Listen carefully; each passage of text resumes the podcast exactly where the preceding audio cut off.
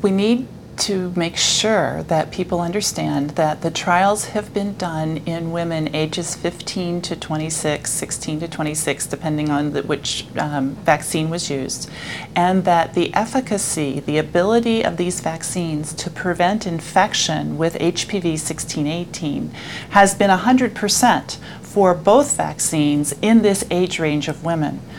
We have antibody levels, which is this at this time is not related necessarily to ability to prevent infection. We hope to be able to connect them, but at this time we have antibody levels that are high from the vaccine in girls between the ages of 9 and 15. We also have high antibody levels in boys between the ages of 9 and 15, which gives us hope that the vaccine will be effective in that age range as well.